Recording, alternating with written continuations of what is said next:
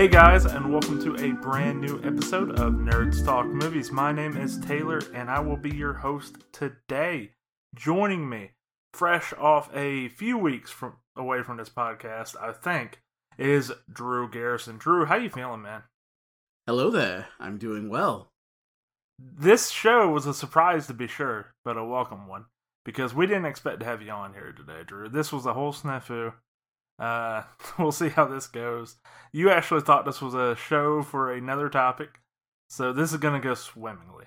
I know. I haven't. I haven't watched it to remake my bearings. I'm going off of nothing but memory. Ooh. Hey, this is a good movie to go off of memory because it is. It's so memorable. It's so quotable. There's a lot of great action scenes and great moments in it. And also, if you run into any just how do I put this? Some gaps in your memory here. You have two people who have just recently rewatched the movie and are ready to review it. Because I just rewatched it and I'm ready to review it. And we also have a guest here today from the Nerd Stash writing team, Donnie Smith. Donnie, how you doing, man? I'm doing well. I'm happy to be here tell the audience a little bit about yourself, Donnie, when it comes to your geekdom, your nerd zeitgeist, so to speak. Well, it seems like as soon as I popped out of the womb, I was just engulfed in geek culture. I guess is a good way to word it. Um, and Revenge of the Sith is perfect for me to talk about because the year it came out, that's when I got into Star Wars, and I've never looked back. So, uh, are you huge into Star Wars? Absolutely. Um, I remember sitting in the theaters watching a movie, and I think it was late 2004, and I saw the trailer for Revenge of the Sith, and I was at the perfect age for that to really sink in, and I eat up anything Star Wars related that I can get my hands on. Ooh, strong with the Force, this one is. You saw the title, you know the deal. Today, we're going to be talking about Star Wars Episode 3 Revenge of the Sith. Here's a synopsis for Revenge of the Sith, courtesy of IMDb. Quote Three years into the Clone Wars, Obi Wan pursues a new threat while Anakin is lured by Chancellor Palpatine into a sinister plot to rule the galaxy. End quote. And here are some of the main cast for the film, along with director and writer credits. Again, this is coming from IMDb. It was directed by George Lucas. It was written by George Lucas. And hey, wouldn't you figure? Star Wars was a franchise created by George Lucas. Ewan McGregor stars as Obi Wan Kenobi. Hayden Christensen as Anakin Skywalker slash Vader. Natalie Portman as Padme. Ian McDiarmid as Palpatine. Frank Oz voice as Yoda. Samuel L. Jackson as Mace Windu. Anthony Daniels as C3PO. Kenny Baker as R2D2, Christopher Lee as Count Dooku, Temuera Morrison as Commander Cody slash the clones, and Ahmed Best as Jar Jar Binks. We're doing this episode for May the 4th be with you because, well, we are massive nerds. And let's be honest here Revenge of the Sith is a certified banger. Revenge of the Sith hit theaters in 2005 as the last installment of George Lucas's prequel trilogy while people look more fondly on the prequels now, the prequels were panned by critics and Star Wars fans, with a lot of people saying that the original trilogy was much better. I could talk about the similarities between the prequel and sequel trilogies in terms of its reception, and make a joke about poetry, but I, you know, everybody's already talked about this a lot. It's not a new take. But let's go ahead and get a little personal with this prelude all or most of us here, I think, grew up with the prequel trilogy hitting theaters. Uh, Donnie, you literally just talked about it at the beginning of the show. Yes. So here are my very loaded questions for you guys. What's your story with Star Wars, and more importantly, the prequel trilogy?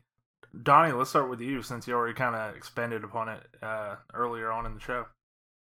Well, um, talking about the prequels in general, um, as you guys know, if you grew up with the prequels uh, coming out like I have, they were inescapable. Um, even if you weren't into Star Wars, it was all over the place. And I knew it existed, I knew what it was, but like I said, it wasn't until I saw the trailer for Revenge of the Sith that I really, really got into it. Um, and as far as for when I first saw it, I couldn't get enough of it. Um, I watched that movie religiously as a kid, and not much has changed. Um, it's not my favorite in the series anymore, but I still love it, and it holds a very special place to me. Yeah, for me personally, this is a movie where I think back on it now because I was like in elementary school. I think I was like in fourth grade or something when this came out, maybe third grade. And like my dad took me to see Revenge of the Sith at least like five or six times in theaters, which at the time was awesome. But now I look back as you know a grown adult, and I'm like, man, I do question his, you know, his economic, you know, sensibilities there because that's a lot of money going to the theater to see. Even though I loved it, just one movie over and over. But uh, yeah, man, this the prequel trilogy. I think it's always marred on. It's always panned. I think because of the second one. The first one, yeah, I think Mhm. people don't care for it. But Maul is something that's always the yeah. Maul's awesome. He's a badass, and the Duel of the Fates, the ending, all that stuff. I think it makes up for a lot of that stuff that people consider to be bad. Part two, I think, is the movie nobody really forgives. so I think that's why Yeah. people still look at the prequels the way they do. Not part three. Part three, I think, even then was considered to be, yeah, this wasn't perfect, but damn, it was good. Drew, what are your thoughts on all this? Like, what are your answers to all my loaded questions that I can't remember now?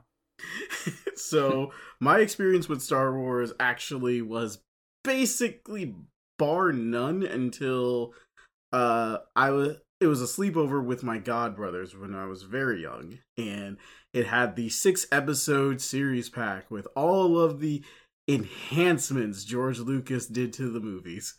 Oh, let me tell you about these enhancements George Lucas has made to Star Wars. this man wanted to make so many enhancements, and I think it's led to this movie just getting worse.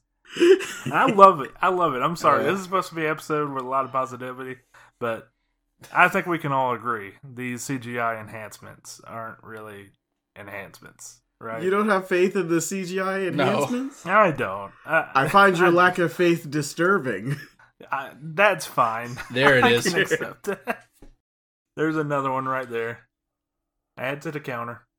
I, I'm I'm going to be doing a lot. By the way, it by the way, this is going to be more than from the movies. I'm going to be going from anything I can think of, even some of the sequel trilogy, even if I dislike it. It counts. Unfortunately, it counts. But anyway, like I said, it was a sleepover, and we got it had all the enhancements that George Lucas had. And I saw it from episode one to six, and I didn't even know episodes four to six were the OT when I was first watching it. For me, I was like, what the fuck did they do to all the effects? It's like some of them held up, some of them didn't. But it's like, wow, they it's like they must have lost a lot of money in, in the in the next trilogy. oh, how I would learn. how I would learn. Oh man, it, it's a weird thing because like you look at it now because of CGI the way it's come. Like the sequel trilogy, for all its faults that people can give it, visually it is just stunning. It is stunning. And I can't see any way that people will look back on it in a negative light in that sense. But you can definitely look at these prequels. And again, we're trying to be. This is easily, I think, the best of the prequel trilogy. This is one of the best Star Wars movies, in my opinion. But even with all that, you can look at some of the CGI there and go, that looks like a PS2 cutscene. That didn't age well. Well, I have a bit of compassion for the um, OT and the uh, prequels, and compassion, which I was define as unconditional love, is essential to a Jedi's life. So you might say that the Jedi are encouraged to love. I, I'm, Wow. I, I just. Honestly, I am surprised I quotes. remember that. I am surprised I remember even that. It's quite impressive because you were pretty you're going in this pretty blind you thought we were doing a superman retrospective Yes, I did, and I had, and I really wanted to talk about Lobo from Superman: Man of Tomorrow and Martian Manhunter. we definitely will But- at some point Oh, most definitely. but like, woo! let me say, like when I got into Star Wars, I was going in because the next thing I watched after the si- after the original six was the Clone Wars movie, not the Clone Wars series, the Genndy Tartakovsky Clone Wars series, Clone Wars movie, Mm. and that, honestly, to this day, I still say that is peak, some peak Star Wars. Also, really, really had whiplash with General Grievous from this in Genndy Tartakovsky and and Genndy Tartakovsky's Grievous. It's like they're night and day. One is a Jedi killer who can take on masters. The other one is the meme machine. Yeah, we're going to talk about Grievous because I do have a bone to pick with people who don't like Grievous because I'm one of those crazy people who actually really enjoys this version and the Clone Wars series. Not the one that you're talking about, but the actual series to where he's a cartoon villain who gets away every single episode, basically. And just being a avid enjoyer of that kind of character. This chicken shit heel. Fun fact they tried to keep as much of the continuity in the series as possible to the point where Anakin is always unconscious anytime the two are in the same room. I love that. It's so good. Let's go ahead and get to our general thoughts on Revenge of the Sith. Donnie, let's start with you. You know, it may absolutely be nostalgia bias, but I love this movie. Even as a standalone. Like, if there's one Star Wars movie I'll just watch and not watch any other ones, it's absolutely Revenge of the Sith. Drew, what are your general thoughts? I understand that the movie is imperfect, but as someone who has repeatedly said on this podcast that I am willing to dissect what I love, I love this movie. I accept that it's not a great movie, but it's great in my heart. And that's all I really need. Fair point. Really fair point. Because, again, I think this is one of those things that, Donnie, you brought it up, right? Like, this is, there's a lot of nostalgia for us, too, because we grew up on this. But Oh, even yeah. looking back on it, there's moments there to where you're like, all right, this was epic. This was what George Lucas, I think, was envisioning. The stuff, we'll get into the finale of it, but the whole lightsaber fight with Obi Wan and Vader, I want to say, because that's not Anakin anymore. Obi Wan and Vader at the end is epic in every single way conceivable. Like, to me, it is the best action sequence in all of Star Wars. Just for me personally. But you had those flashes and you had those moments of the epic Shakespearean thing that I think George Lucas wanted to go for with this political kind of like one empire's crumbling and the other one's rising from its ashes kind of feel. It's just unfortunate that I think the last the last two movies were better. This movie would be undoubtedly, I think, the best of the entire Star Wars franchise because it would have been set up, I think, better. Because I think I that's the agree. fault. The fault of this movie, I think, is Anakin's turn. It's still, while great, it feels like it could have still been a little better. And again, going into standout performances, our next topic here. I don't think that's on Hayden Christensen. I don't think that's on Natalie Portman. But talking about the Clone Wars, do you guys think that the Clone Wars improved the prequels? Well, um, you know, let's look at before the Clone Wars came out. A lot of people felt that one of the biggest problems in Revenge of the Sith was that it felt Anakin fell to the dark side too quickly. Like it just kind of like a flip of a switch, whatever. But if you watch the Clone Wars, you see how gradual it was. You see that it was always there and it just kept building up and building up. And then the Revenge of, uh, Revenge of the Sith was just that final straw that broke the camel's back, so to speak. Definitely that, but also it improves on the romance between Anakin and Padme. Like the dude has straight up force level Riz in the in the Clone Wars uh, TV show, whereas before it's like you're getting all the red flags of Anakin in the movies to wonder why does Padme love him? exactly. Yeah, you get all the red flags with none of the badass moments of him being the hero. Like you maybe get a few flashes of that in the Attack of the Clones and in Revenge of the Sith, but in Clone Wars, it's a lot of that. To where you're like, oh, I see it. Like you see what Obi Wan's talking about in the original trilogy.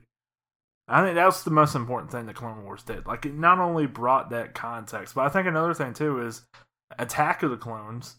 That's supposed to be the start of Clone Wars. Then we go to Revenge of the Sith, which is the end of the Clone Wars, and everybody was like, "Wait, what the fuck? That was supposed to be the cool part." And so we just skipped over that Com- Yeah. completely. Yeah. so it Yep. gave us that. Yeah, it gave us that context, man, and it gave us not only more of Obi Wan and Anakin and how they were best friends and how they were brothers, but then it added, thankfully, it didn't start out this way because the character wasn't a fan favorite to begin with, but over time, Ahsoka became a not only a fan favorite of Clone Wars, but the main character, The character, standout star. the standout star of Clone Wars. Just the whole series. Yeah, and then became becoming a fan favorite in just all of Star Wars. To whereas now we're seeing her story play out in the Disney Plus series coming up here with Rosario Dawson starring, and I, I think a lot of that is it, it's just very impressive here for all the faults that you can give, whether that be Disney or George Lucas for just missteps in Star Wars stuff like the Clone Wars, stuff like the Mandalorian. Like you see things that have fixed other projects and not only fixed other projects but actually helped add on to it and made like it made not only Clone Wars it didn't make the prequels just better, it made the Clone Wars feel like it was massively important. So that's a huge thing that Star Wars has managed to do multiple times that I don't think I've really seen with other franchises too often. Well, most other franchises don't have so many fools running it. Although, who's more foolish, the fool or the fool who follows him? Shots fired right there. Nice. But let's go ahead and get into our actual retrospective in terms of the plot. So I actually don't have our document pulled up right now. I don't know what the first topic is. Can somebody tell me? The opening space battle. Okay. So this opening space battle, guys, I don't know about you guys. This is fantastic. This was a great dogfight. Exactly what I think people wanted out of something like this movie. You got to see that camaraderie between Obi Wan and Anakin. R two D two. I'm not gonna get a chance to say this later because I know I'm gonna forget. R two D two is a fucking psychopath. I'm getting tired of people not mentioning it. This guy Hey, hey, hey, hey. no, no, Drew, no, I'm not gonna let you defend him because this guy just murdered a bunch of droids in cold blood, lit them on fire, and then next time you see him, like he's killed a whole nother batch of droids, and he's just hanging out in their corpses. Psychopath. Okay, I wasn't going to defend him. What I was going to say was that throughout all of Star Wars, another one of my quote drops is that never underestimate a droid. General Leia says it, uh, Padme says it. It's like there the whole there's a war being held by mostly droids. It's like R2 being a complete psychopath tracks. My whole thing is, why do people keep underestimating these things? R2 could have finished the Clone Wars by himself if they gave him the opportunity. Give him a lightsaber, he Oh, could have yeah. been the first droid Jedi. Single handedly. Yeah, Vader at the end like tells R two like, no, hang back. I don't, I don't need you. If R two follows him with a lightsaber, let's see what happens. That's all I'm saying. I'm saying this facetiously, people. I, the sad part is I have to say that because there is some weird Star Wars fan who's going to be like, "You really think R two can beat Vader?" No, I don't. Okay, I'm just being an asshole. But Donnie, what are your thoughts on this opening dogfight here? You know, when I rewatched it uh, earlier today, that's something that I wanted to bring up is that, you know, that opening dogfight, it just, you know, it does the whole opening crawl and it just throws you right into the action. There's no build up, there's no talking. It's just, here you go. Here's, here's what we're going to do. And I really feel like outside of maybe the uh, Death Star attack at the end of A New Hope, this is probably my favorite space battle in the entire series. And it's just right at the beginning, right at the beginning of the action. Yeah, I'm definitely there with you because not only like is it a great action sequence, the space battle itself. I don't know about you guys. It gives me, and I say this as a compliment. I know that I'm going to say this, and it's going to sound like a complaint. It's a compliment because I'm talking about the earlier days of the MCU. It reminds me of like an MCU movie in a way because of the way it starts and like their banter between the two, and it's like this is their 50th mission they've been on this week somehow and they're just fucking tired of it. yeah, they're just bored. This is just another Tuesday to them. Yeah, like this is not even a Yeah. threat to them, which you think would ruin the stakes, but I think it just makes in this circumstance more fun to what is a crazy situation and for what is the intro of the movie too.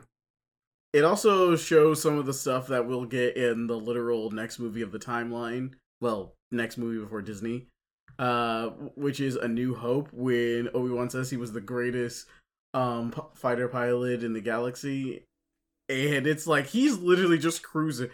You could put like just some random radio music and An- Anakin just chillaxing in this battle, and it fe- it would feel appropriate. Yeah, and talking about Clone Wars, that's another thing Clone Wars really did.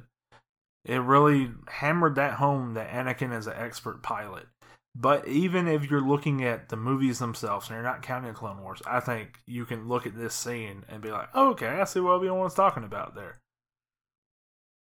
But let's go ahead and move on to our next topic here, which is the Anakin and Obi Wan dynamic in this movie. So I kind of talked about this already, how the two just have this different relationship compared to Part Two, and even especially Part One, because it was more of Qui Gon and Anakin in Part One. But in this movie, it does really feel like they're just this old married couple who have done all these missions together, and they're just like. I don't know anymore, man. Like we're just we're killing a bunch of droids. I, you do what you do. I'm not gonna leave you to die, and vice versa. Ah, ah, yes, the true relationship that everyone was upset over in Star Wars, the bromance breakup.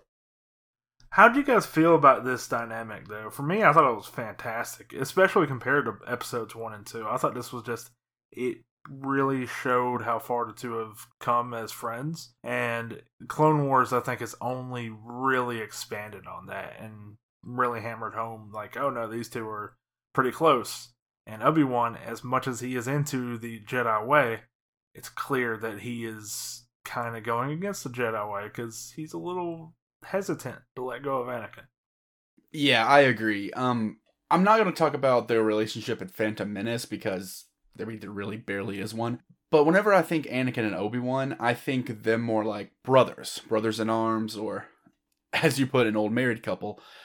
And I like I like it better in Revenge of the Sith as opposed to Attack of the Clones because in Attack of the Clones he was just like an, a disappointed father the whole time, and I just prefer it when they're more like they feel closer than that.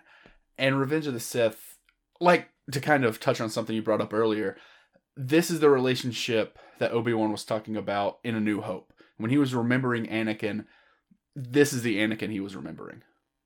I think I agree with you when you're talking about like part two because not only is it like Obi Wan's kind of like the disappointed dad, but if I'm remembering Attack of Clones right, it's a lot of Anakin just being a whiny bitch. I mean, ninety five percent of the movie, is. I feel like Anakin being a whiny bitch. so To be fair, Hayden Christensen was technically supposed to be a little bit younger than what they showed because George Lucas originally had this being Anakin's awkward teenage years. well, he nailed that. I'd say that nailed the awkward part of that. I'll give him. I'll give him credit there. But you nailed the dynamic stuff. I think Donnie, when you're talking about like this is what is more captivating. I think for the viewer because not only does it feel like it's more equal, it also feels like the skill gap got a little bit more narrow. In part two, yeah, Anakin had a lot of potential, and you saw glimpses of it. But part three, like, no, these two are about on equal level. In fact, uh, maybe Anakin's a bit better than Obi Wan, and it all comes to a head at the end of the movie, of course. But I think it shows just like we've been saying this whole retrospective, like these two have been on so many missions together, and it's good enough here towards you can watch this on on your own and be like, okay, this is awesome. These two, I could buy them as really close friends. I could buy Obi Wan being hurt at the end of the movie and everything that happens there. And then Clone Wars just comes along, and this is I know we keep talking about Clone Wars, but I, I feel like it's a disservice not to talk about it when talking about the prequels because of how much it did to improve the prequels in context. So I think this dynamic is really good without the Clone Wars, but with the Clone Wars, it's fucking amazing. Drew, what do you got to say? in truth, I feel as though we have gotten the evolution of our chosen one. Anakin is fi- Anakin is is delving into his power. He's becoming stronger. Uh, we get an example of that literally right after this. But it's like I love the dynamic that we have with Obi Wan and Obi Wan and Anakin in this one because it really does show. It really does show like Anakin, like he doesn't really view Obi Wan as a father like figure. That was Qui Gon. Obi Wan, what Obi Wan to him is more of a brother, and this shows it. And I think that's kind of why the mentor mentee relationship wasn't the best when it first started out, because Obi Wan was trying to act like Qui Gon, and Qui Gon was the father figure. It's like Anakin can't see him like that. In this one, though, they are they are brothers. It's like you could see it. Now, I I want to go ahead and get into Count Dooku versus Anakin here because I could say Obi Wan and Anakin versus Dooku, but you know Obi Wan kind of gets KO'd relatively easy. I think even by Star Wars standards, you look at it and go, "Come on, man! Like, what are you what are we, what are you doing?" but this fight's all right. I don't think it's one of the best in Star Wars. I think it's remembered, of course, because of the ending to it, with Anakin just brutally chopping off the hands of Dooku, and then the "do it." That's all it takes for Anakin to be like, you know what, you're right. Sure, decapitate him. the the memes have made this infamous for me. like, have you ever heard Kermit replace Palpatine in this scene? Oh, it's brilliant. It's it's brilliant. Yes, it's it's beautiful. But what are you guys' thoughts on this fight here? Donnie, let's start with you, man. Um I like it, um, but like you said, it's nothing special, but it wasn't supposed to be anything special. Uh, the way I see it is the beginning of this movie, from the space fight to them saving Palpatine, was almost like the ending of another movie, or more specifically, the ending of like an episode of Clone Wars. And that's what it felt like. It just felt like you know, not the main fight, just something thrown at the end. Um, and while I do enjoy it, I do feel like Obi Wan getting KO'd that quickly was kind of, I don't know. Obi Wan's better than that. Like, come on. Yeah, because he's kind of the when you look at what happens in this movie, he's the main hero of the movie. Anakin's the main villain, so it, it does make your main hero by the end of the movie look a little weak. I think at the beginning, so I get where you're coming from there. But you're right. Like, I don't think this has to be a fantastic fight. Uh, it does suck because Dooku is such a memorable character, and Christopher Lee does a brilliant job with uh, his performance of the character. But I don't think he needed like this excellent fight to send him off. It was because what everybody's going to remember is the ending to it. Like as great as the fight could have been, you look at the ending and you're like, oh, that's what everybody's gonna remember. It's Anakin chopping off his hands and then Palpatine telling him to do it, and then the decapitation, which really sets this movie off of oh, that got real. We were ha- we were having fun earlier and telling jokes, and R two was being a psychopath killing droids. What just happened here? Well, Darth R2 has decided that Anakin's training is complete and he's ready for Emperor Palpatine.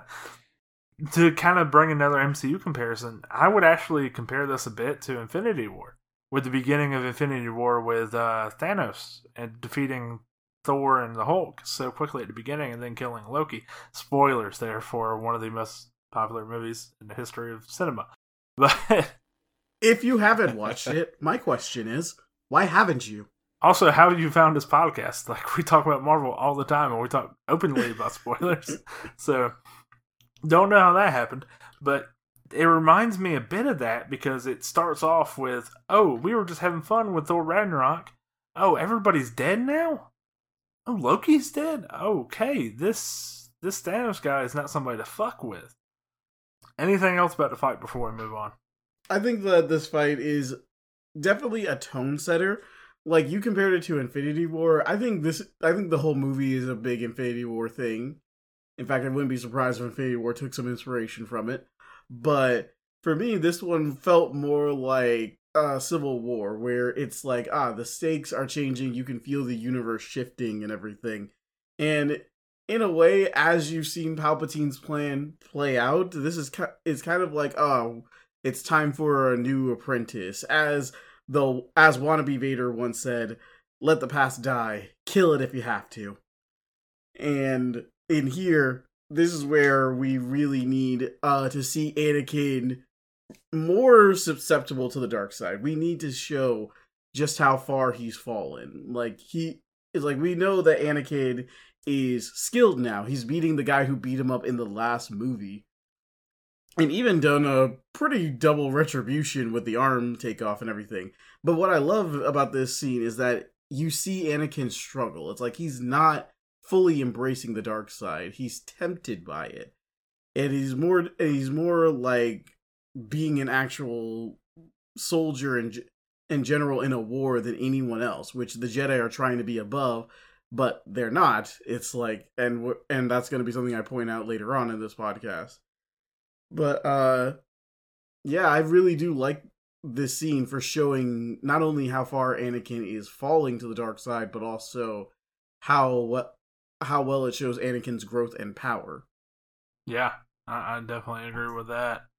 Now, I love how you were talking about Kylo Ren, and you described him as wannabe Vader. And some could see that as also an insult to Kylo Ren, and I don't, just because that's literally what his character is. it's not even yep. a shot to him. Exactly. Like it's quite literally what he's. it's exactly what he's supposed to be, which is I actually think is pretty good. But besides the point, uh, moving on here to another character that I think is a little divisive, and that's General Grievous. I kind of talked about this earlier. I really love General Grievous. All right, I know, I know he was a menace in the other animated version of Clone Wars. I know he was a terrifying figure.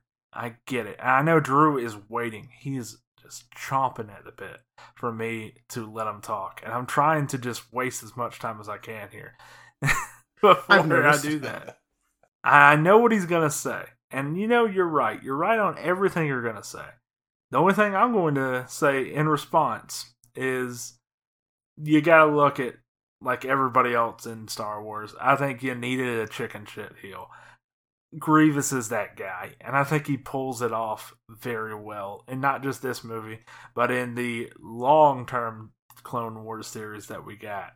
Very glad he exists for that reason. And I think he still does get moments, at least in the Clone Wars series, of being a little terrifying. Not nearly as much as the uh, I, I for, keep forgetting what the other version is. Genndy. Genndy uh, version, but it, it's still I think enough there.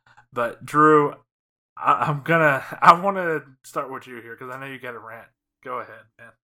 All right, piggybacking off of, piggying off of you, this movie is our first time seeing General Grievous in the movies, and I like first, good or bad, they're always memorable. But General Grievous in the Genndy Tartakovsky Clone Wars is a fucking monster. This dude. Holy shit. If you have not seen this, look it up. It's been upscaled to 4K on YouTube, and you will not be disappointed. It is just Genndy Tartakovsky showing why Jedi are forces of nature It's like you can't get this in live action. Even to this day, you can't get this in live action. And General Grievous comes in after showing just how powerful Jedi are. Keep in mind, some of the Jedi are literally clapping and ships are destroyed. That's not an exaggeration. That happens. Some of them are beating up droids with their bare hands, and some of them are even lifting tanks and throwing them like they're nothing in comes Grievous to take on six of them, and only like two get away. That is Grievous. He is literally a monster, a force of nature. And oh my god, is he just wasted in the in really all of Star Wars afterwards. Because that is honestly peak Grievous. Grievous being this force of nature and everything, he can still be a little bit funny. I believe that you can do that and make it work. But oh my god.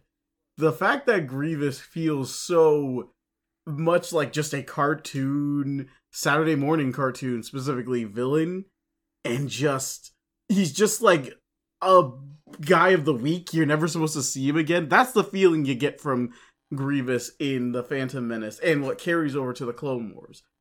The 3D Clone Wars. God, why are so many things called Clone Wars?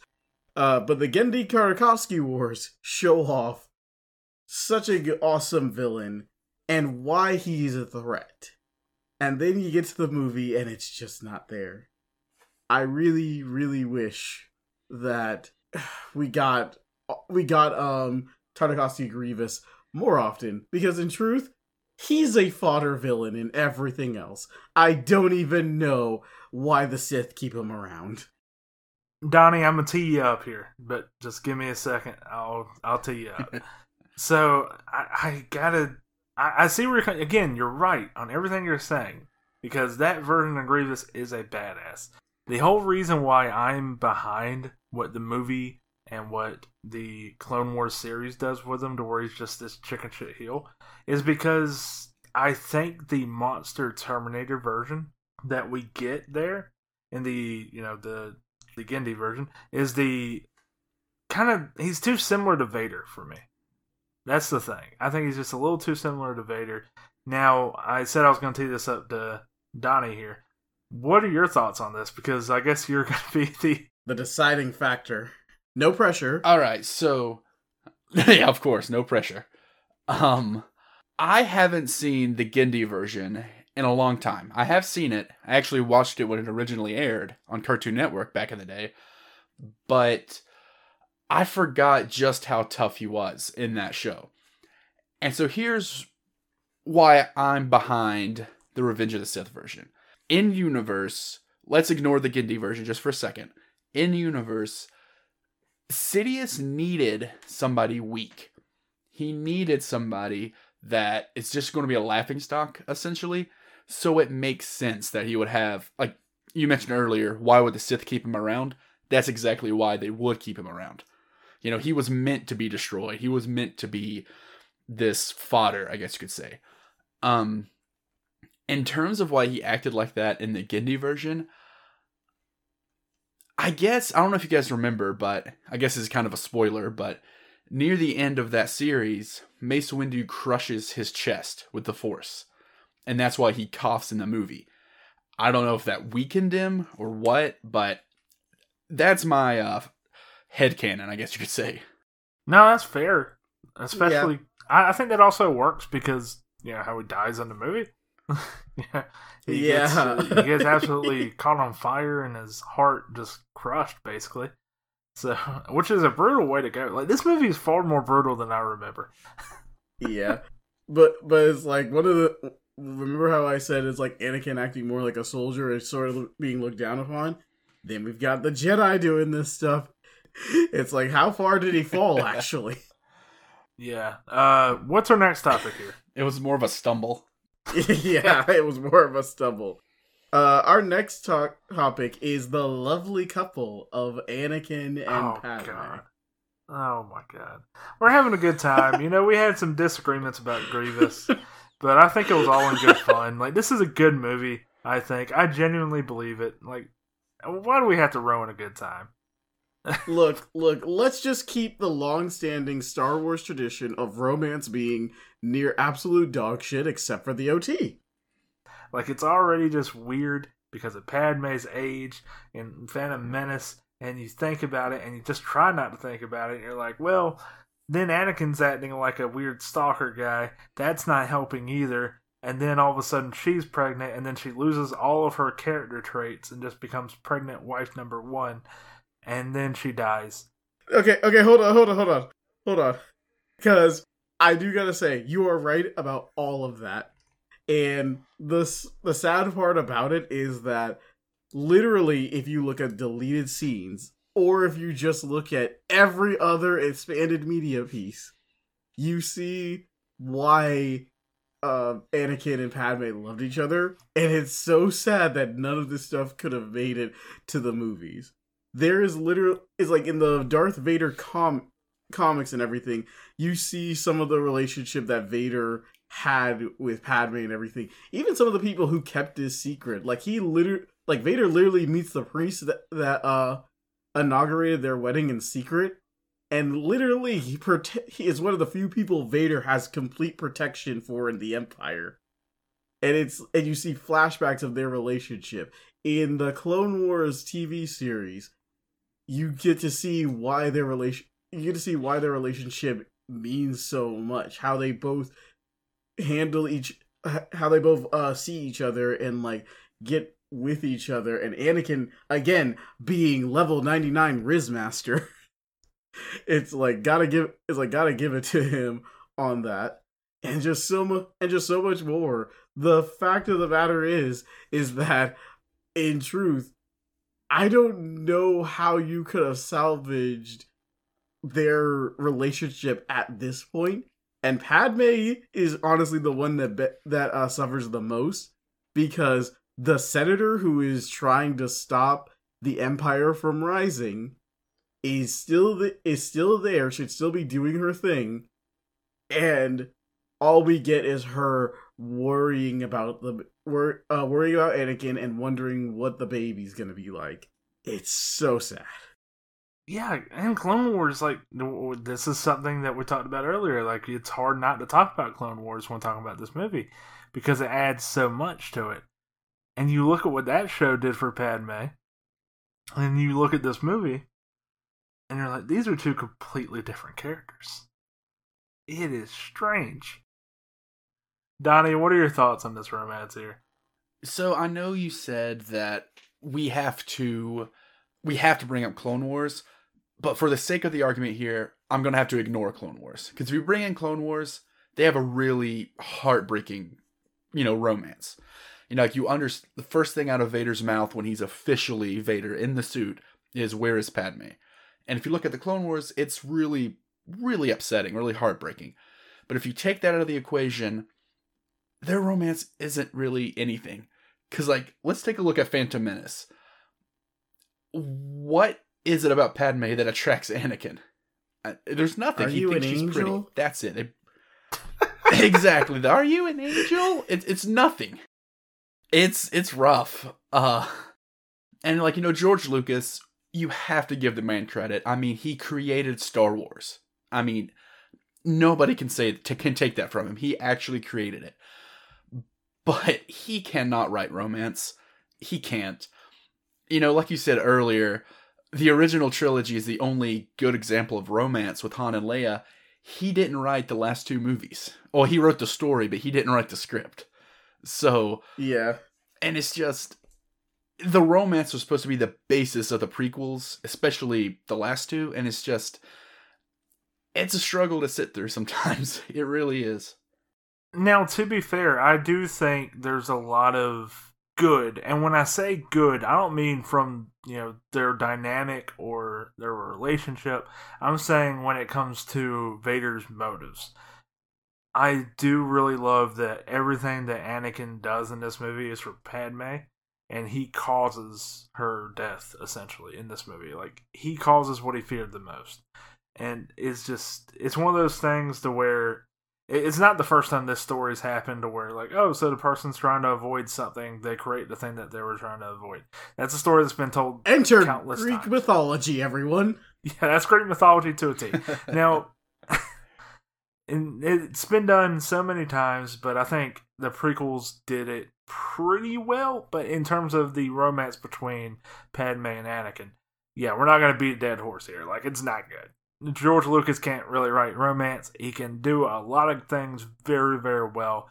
But at the same time man can't write romance. Like i'm not even saying he can't even write romance. Like he just that wasn't two humans interacting with each other. No. Okay, I I do I do have to piggyback off something Donnie said because it's like one of the most infamous, infamous things from the first movie, but because of George's rewrite, since he didn't have a story in motion, his first romance was a love triangle between the princess, the scoundrel, and the princess's brother. exactly my point. Like, bless his heart, he just can't. He needs help with romance. he needs help writing romance. Uh, You didn't have to put it like that, Drew. That was that was rough. I man. had to. Look, you need that context because no one else can. There's no other way to really describe it. It has to be like that because literally we have Leia saying in the in the final movie, it's like, "Oh, I'm your sister." Somehow, I've always known, girl, you were macking on him. Yeah. Yeah. A- again, George Lucas is one of the greatest minds and one of the best creators in the history. it takes a lot of inspiration from Greek mythology. It does. Too much, probably. You can say that. Uh, but I don't think anybody will call him the best romance writer in the history of fiction writing. Now, let's move on to our next topic, which is our two main Jedi Council leaders, Yoda and Mace Windu, in this movie. I grouped them both together because I think they're they're very similar in terms of personality to me, and I don't think the Clone Wars really ever truly deviated from that. I think I I- heavily disagree. you do. I see. I feel like Mace Windu and Yoda are very similar in the sense of they're very by the Jedi code. That is true, but and this is a big and this is a big but. Our realities are brought together by our perceptions. And one of the things that I, in my reality, my perception of Yoda has is that Yoda always tries to be someone who leads someone to the right path through compassion. Windu is a dick. Like there is no no other way you can say that. Shoutouts to Samuel L. Jackson, but he didn't. He wasn't the basis of the of the character's personality. No, he make like Samuel Jackson. His charisma and his acting ability makes Mace Windu a fan favorite, and Yes. also the lightsaber being purple and different. I think also makes the character a fan favorite. Other than Stand that, out. you look at the character of Mace Windu himself, and you're like, this guy's a bit of a dick. I don't like him. Like he's he's kind of he's actively turning Anakin. Like Anakin's being a bit of a whiny dick himself, but Mace Windu isn't helping anything. At least Yoda, to be fair, to add on to your point here, at least Yoda's trying to guide Anakin a certain way and show some wisdom. Mace Windu's just like, hey, kid, get over it. That doesn't help anybody.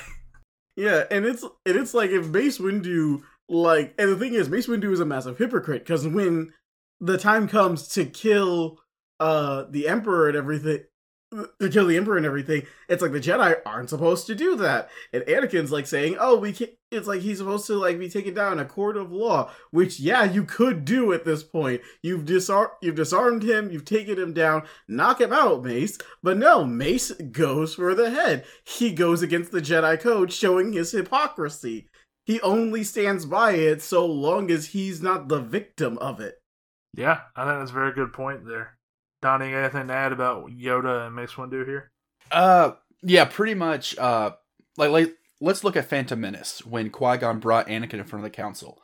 Yoda was one of the you know most vocal ones with Mace that says, "Yeah, no, I don't trust him. I don't want to do this." But once he was brought on into the Jedi Order, like you guys said, Yoda at least tried. There was a little bit of compassion there. Mace made up his mind as soon as the kid walked into the council and Phantom Menace and never changed it.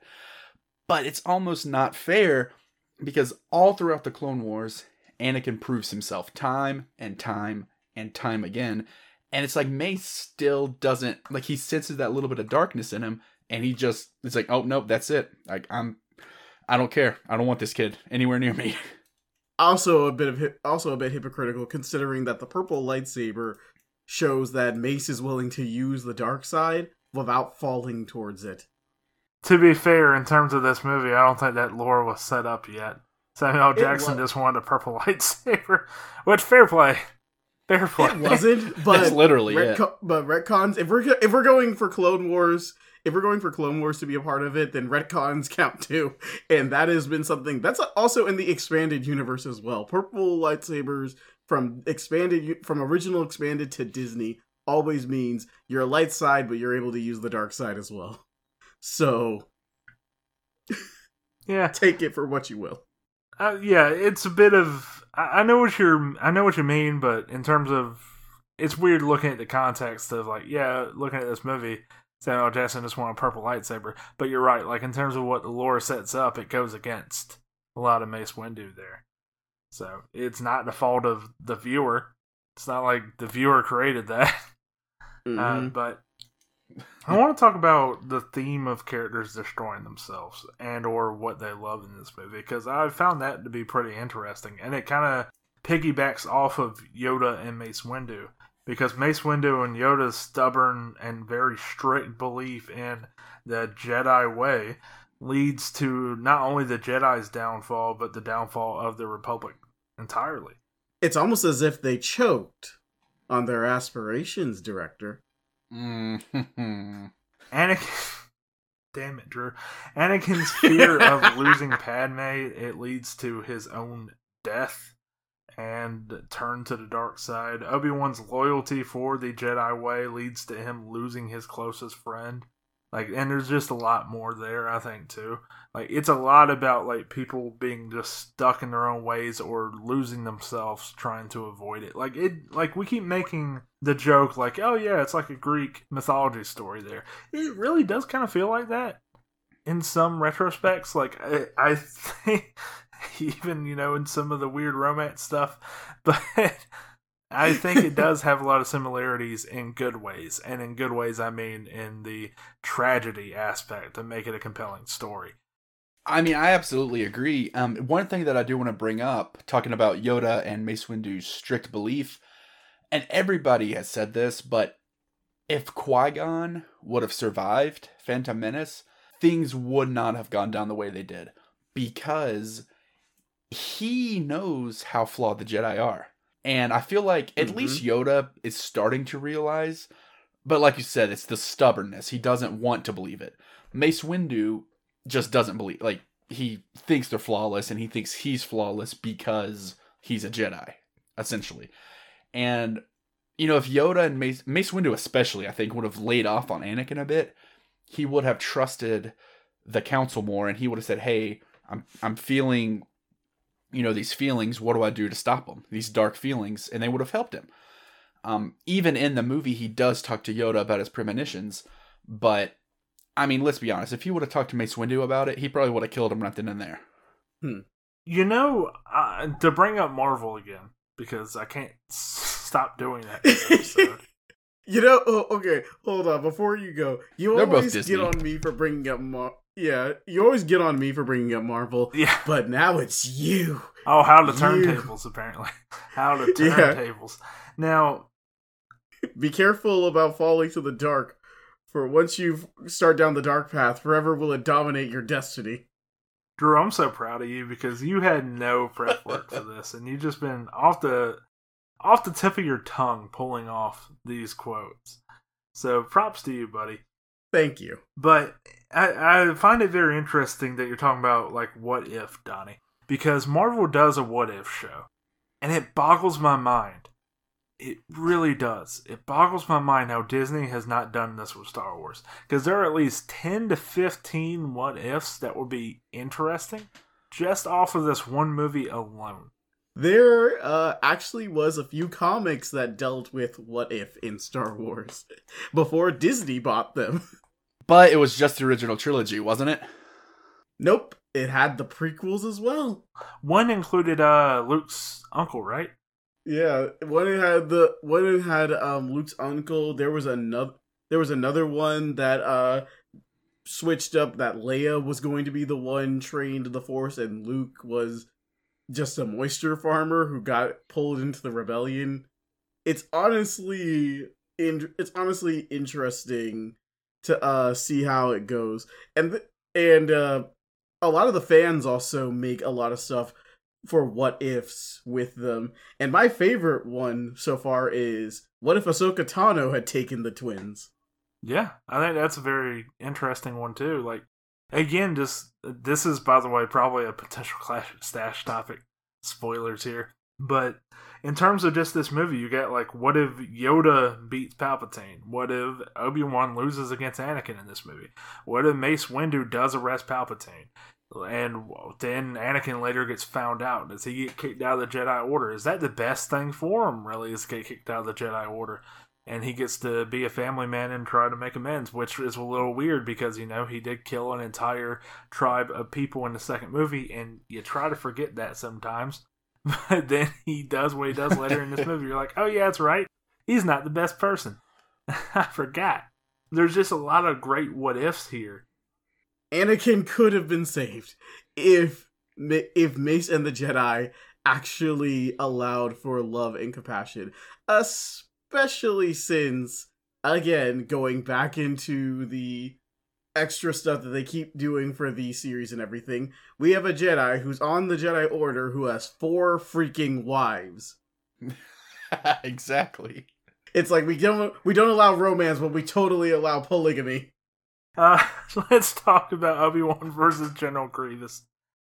What do you guys think of this fight? I thought it was. We kind of talked about this earlier with Grievous, how he died. Like I thought it was a pretty good fight. I do think this was better than Dooku versus Anakin, and it pales in comparison to what we'll see for the finale.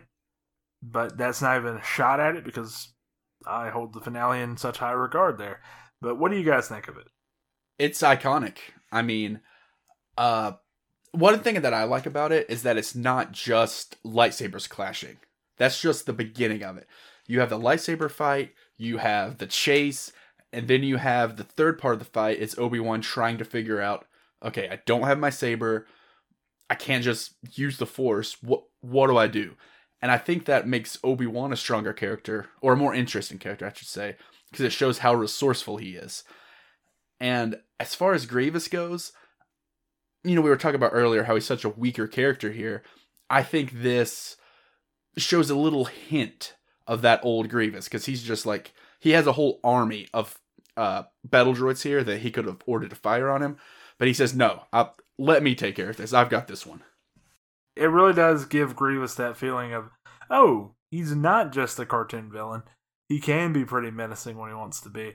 I do know where Drew's coming from, and I know where he'll probably be going with his take on it it's no nowhere on the uh, near the level of what the other version showed it to be, but I I do agree with Donnie. I think it's a hint of that. And I'm gonna leave it at that, honestly, because I don't want to repeat myself. Also, like I've I've said what I need to say, and Genndy Tartakovsky's work speaks for itself. It does. You got anything to say about this fight, though, in particular, though? Yes, I've got three things that are my main focus. One, why does he jump down into the middle of the droids? It's like I get it's like I get it, Grievous. Uh, I get it. He wants to face Grievous and everything. I'll stop you right here. I'm sorry to interrupt you, buddy, but I'll stop you right here because I got your answer already. Because I think the Clone Wars answers this. Obi Wan's a sassy motherfucker. He wants to make an entrance, and he does in the best way possible. I, I think that's answered in the Clone Wars like within the first five episodes, you're like, oh no, everything he does in part three makes so much more sense if it didn't already. And yet he gets on Anakin for doing the same thing. I know, which makes it so much better. the Jedi are hypocrites. The, hypocrites, all of them. That's the hypocritical stuff that I'm here for, alright? It makes it so much better. At least Anakin admits he goes against the order. My second thing is that he doesn't wave to the droids, I'm not the man you're looking for.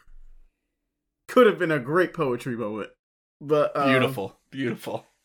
But the third and the biggest thing for me, for me is that in this fight, in this fight where Obi Wan is now facing the Jedi killer who has been trained in your Jedi art, it's like Obi Wan. You don't think to cut off his hand earlier in the fight. It's like I thought you were one of the best force wielders. You're supposed to be able to take on the chosen one, and yet you don't go for the obvious weakness. Again, he's sassy. He wants to see what he's made of. He wants to see if he can handle him. There you go. Well, I hope. Well, I hope he likes nearly dying. if it wasn't for that one blaster being there, Obi Wan would be toast. Yeah, there, would be no need for Order 66 to go after Obi Wan because he'd already be dead. Speaking of Order 66, though, see that transition? Let's talk about Palpatine's plan. Old Palpy's plan here. Old creamy Sheev. Yeah, old Sheev. he gets Anakin to finally turn. Mace Windu is a he's honestly just an idiot who decides to try to kill Palpatine because he thinks he's already too powerful and they can't do a trial. And he says this to Anakin, who's already having doubts about the Jedi Order. And the one time he wants to go with the Jedi way, Mace Windu's like, "No, fuck that, let's kill him." Great job, Mace Windu. This is, I, I really do genuinely hope. I say all this about Mace Windu. I do genuinely hope somehow we get a Mace Windu project down the line, and we get some kind of like Vader versus Windu one last time thing going on that's been not teased by like Disney or anything, but I think fans have teased it in the past. There have been so many fan projects where it teases that, Yeah. and there was one where it was the Vader, se- where it was a Vader series, oh, that was and so I was good. so, I was so mad Disney sued them. It's like they didn't even make any money off of it, you assholes. I know. Damn it. Yeah. But uh getting to what happens here, so Anakin officially gives in, becomes Vader, and he's doing all this for Padme. And essentially he has to go kill the Jedi at the Jedi Temple, including the younglings. And meanwhile, old Sheev is deploying Order 66, which is one of the most iconic moments in the history of Star Wars. Now, what are you guys' thoughts on Order 66, old Sheev's plan, and all this? Donnie, let's start with you. So, just looking at the movie itself, we're not looking at the plan, we're just looking at the sequence. Probably one of the most heartbreaking moments in the entire series. Um it's still just sends chills watching all these Jedi fighting alongside these clones that they've trusted for the entire entire duration of the war just turn on them. You know, it's and the music, it's all just absolutely wonderfully done. Palpatine you know, it makes you want to think that it's a great plan because obviously it worked. But then again, it's like it makes you wonder how much of it was luck, you know? Um but I mean, you got to give Palpatine credit. Order 66 was a genius idea. I mean, you got to give him props. It worked. Donnie's right about Order 66 being like this chilling scene, and I called it iconic earlier. It is an iconic scene. The one nitpick I have of it is of some of the Jedi who die, and they give this. I don't know if this was the direction that was given to them. I don't know if this is just the, the choice they decided to go for. But them flailing, they just slipped on a banana peel, would not have been what I would have went with for a death scene. That's just me. I might be wrong, and I'm you know I'm okay with that. If everybody else is fine with this, all these death scenes and people slipping on banana peels to die and getting shot in this very brutal and sad scene, I'm I'm okay to admit that I'm wrong. But I don't think everybody's going to be saying that they love that. Uh, other than that, though, fantastic scene, just showing just the cunningness of Palpatine. Also, just how badass Yoda is still, because he senses what's about to happen. He's like, "Well, all right, I'm so glad you mentioned that. I guess I'm about to kill me two clones." Meanwhile, the Wookiees are just like, "The fuck happened there?" Mhm. but I'm so glad you mentioned that because again, hypocrisy. The moment the clones turn on them, it's time for some killing. Yoda's going through murking everyone. Uh, Drew, what are your thoughts on Order sixty six? Then we'll move on to the ending here. It is one of the most horrific scenes you can ever show to a child. Yeah, I mean, that it is. I mean, this is this is the all ages thing. It's it's like do you- it's like don't expect to show me Master Skywalker. What, what's happening? And they'd have the igniting lightsaber and not expect and expect me to say, "Oh, that's PG." No, no. I I watch this every time too, and I go, maybe it'll be. Di-. It's stupid, but I'm like, maybe it'll be different this time. And it's somehow brutal every time I watch. And I'm the crazy person who's going, maybe this movie that I've seen 50 times will have a different ending. That's not so fucking. It's the new bleak. special edition. They changed it. it's the new special. the new edition. special edi- the new special edition.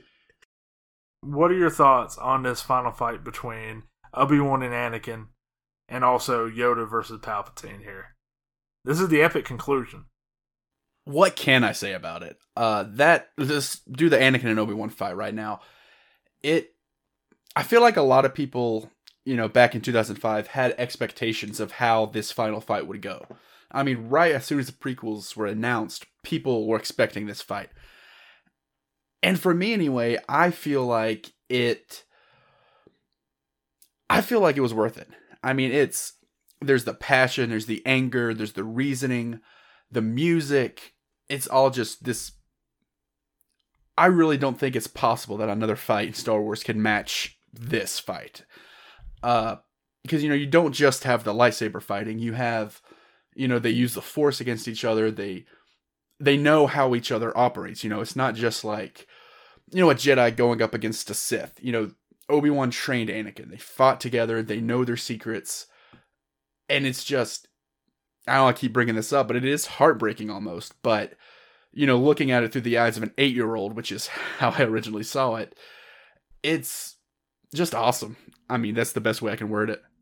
It is awesome. It feels not only do the characters feel like they've hit that point where Anakin can't listen to any logic or reason anymore. He's too far gone. He's done so many terrible things.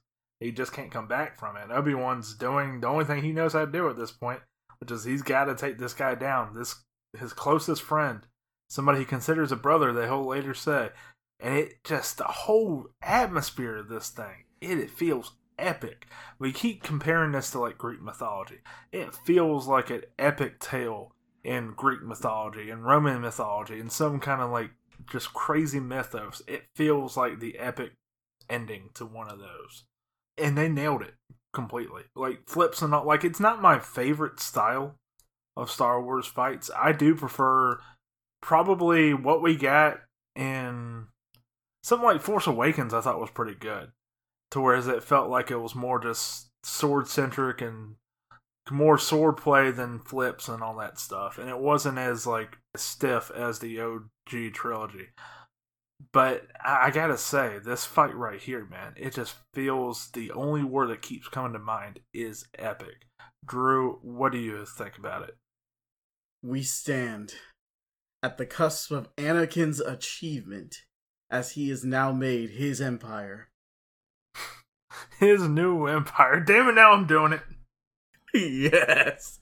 Yes. Join me and we can meme the galaxy.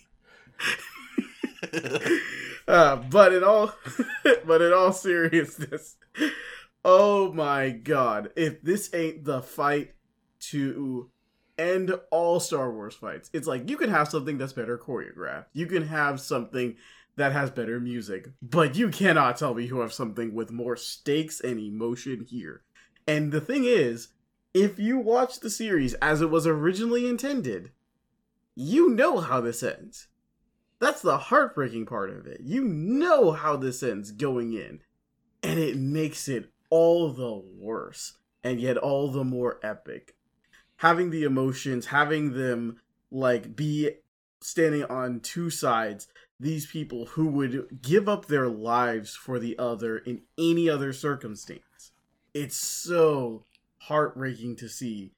And even even when um the final the final move happens when Anakin overestimates himself, believing that his power will see him through to defeat Obi-Wan.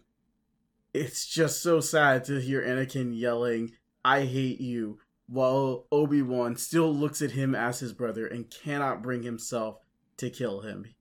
He he leaves him for the flames to do so, not knowing what he'll become, not knowing just what he left alive. But in the end, it doesn't matter because the Empire still won. Yeah, you kind of teed me up perfectly for the Yoda versus Palpatine intro. And uh, yeah, these two here don't have as good of a fight, I don't think. But I really do love the Palpatine versus Yoda fight. And it makes me do a 180 on Yoda for the prequels because in the prequels he is a bit of a stubborn, stuck in the yeah the Jedi way and all that kind of stuff. But true, you're right when you're talking about like Yoda has the compassion. He's always trying to guide his pupils into like what he thinks they need to learn from it, a situation. And what I love about this fight is Yoda loses, and not only does he lose, it's embarrassing. Like he has lost his people, he has lost his way, he has lost his robe, he has lost his lightsaber. Everything that made Yoda what he was is gone.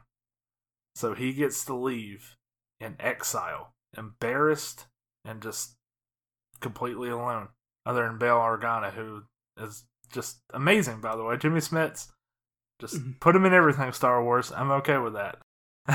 but besides the point, this fight here, it was great for different reasons. And I think it's because of the humbling of Yoda and putting him into where we see him in Empire Strikes Back. yeah, it's really sad because Yoda was trying his best to at least salvage something from this horrible loss. After so many are lost, after after everything, even his even like his feelings of failures, not just in the fight, but also for the Jedi that he trained and the order that he led. He couldn't stop change anymore. He could stop the suns from setting, and it was. It's honestly like like you said, it, it's embarrassing, but it needed to be that humbling moment for him to be the Yoda we know in the OT. Yeah, I agree, especially with the um like let's look at Empire here. He did not want to train Luke.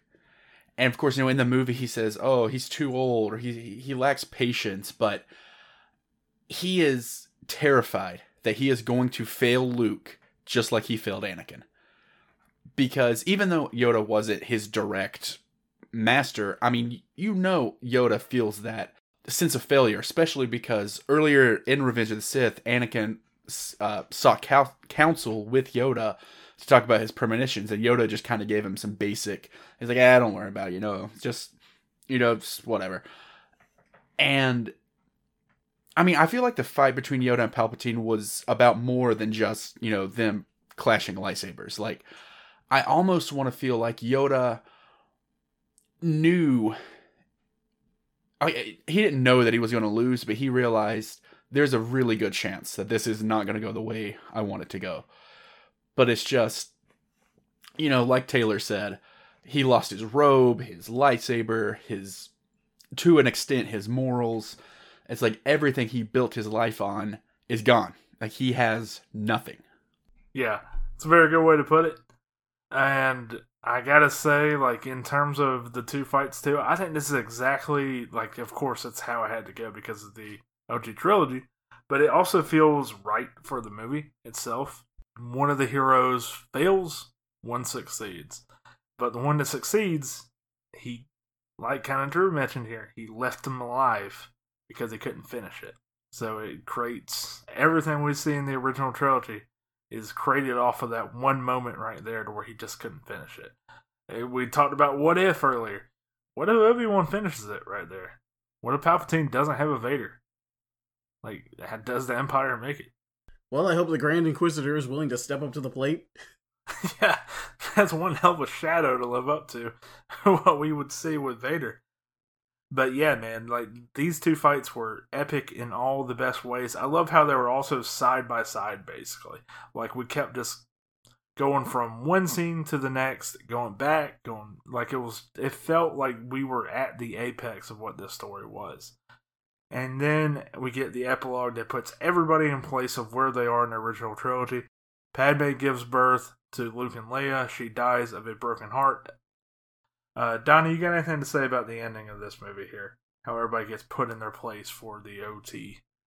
You know, it's perfect the way it goes down. Um, and one thing I want to bring up, and I know it's not perfectly timed like this, but if you pay attention, Darth Vader, you know, as we know him now, put gets his helmet on and he's officially Vader. That happens around the same time Padme breathes her last breath. So it's like Vader is officially born right when Padme dies. And it like you said, thematically it's so perfect. And then you know you have like let's look at the last shot of the movie. It's uh, Owen and Beru holding Luke, looking up at the two suns, and and you have Obi Wan just kind of ducking away to go, you know, watch over Luke uh, in silence, and it's it's heartbreaking, but you almost want to cheer because you know what's going to happen, but it's just man, what a journey it was to get to this point. It feels like an optimistic ending because of that. And I actually, like, I remember, like, when I was watching this movie, I got to the ending and it's heartbreaking, everything you were saying, Donnie. But then you get to that moment where they're looking out at the twin suns and music's going, and you're like, man, why am I getting kind of emotional right now? I'm massive nerd over here, over here getting emotional. It's literally people looking at suns. That's it. That's all it took for me and it's because of the history that this franchise has. And if you've seen the OG trilogy before seeing this, you know, like, oh, okay, like everything will be set right from this. There's still hope. A new hope. Damn it, Donnie. I had to throw one in there. I'm sorry. it's okay. I'm glad he did. oh man, Drew, let's let's rush and get out of here, man. Favorite and least favorite moments go.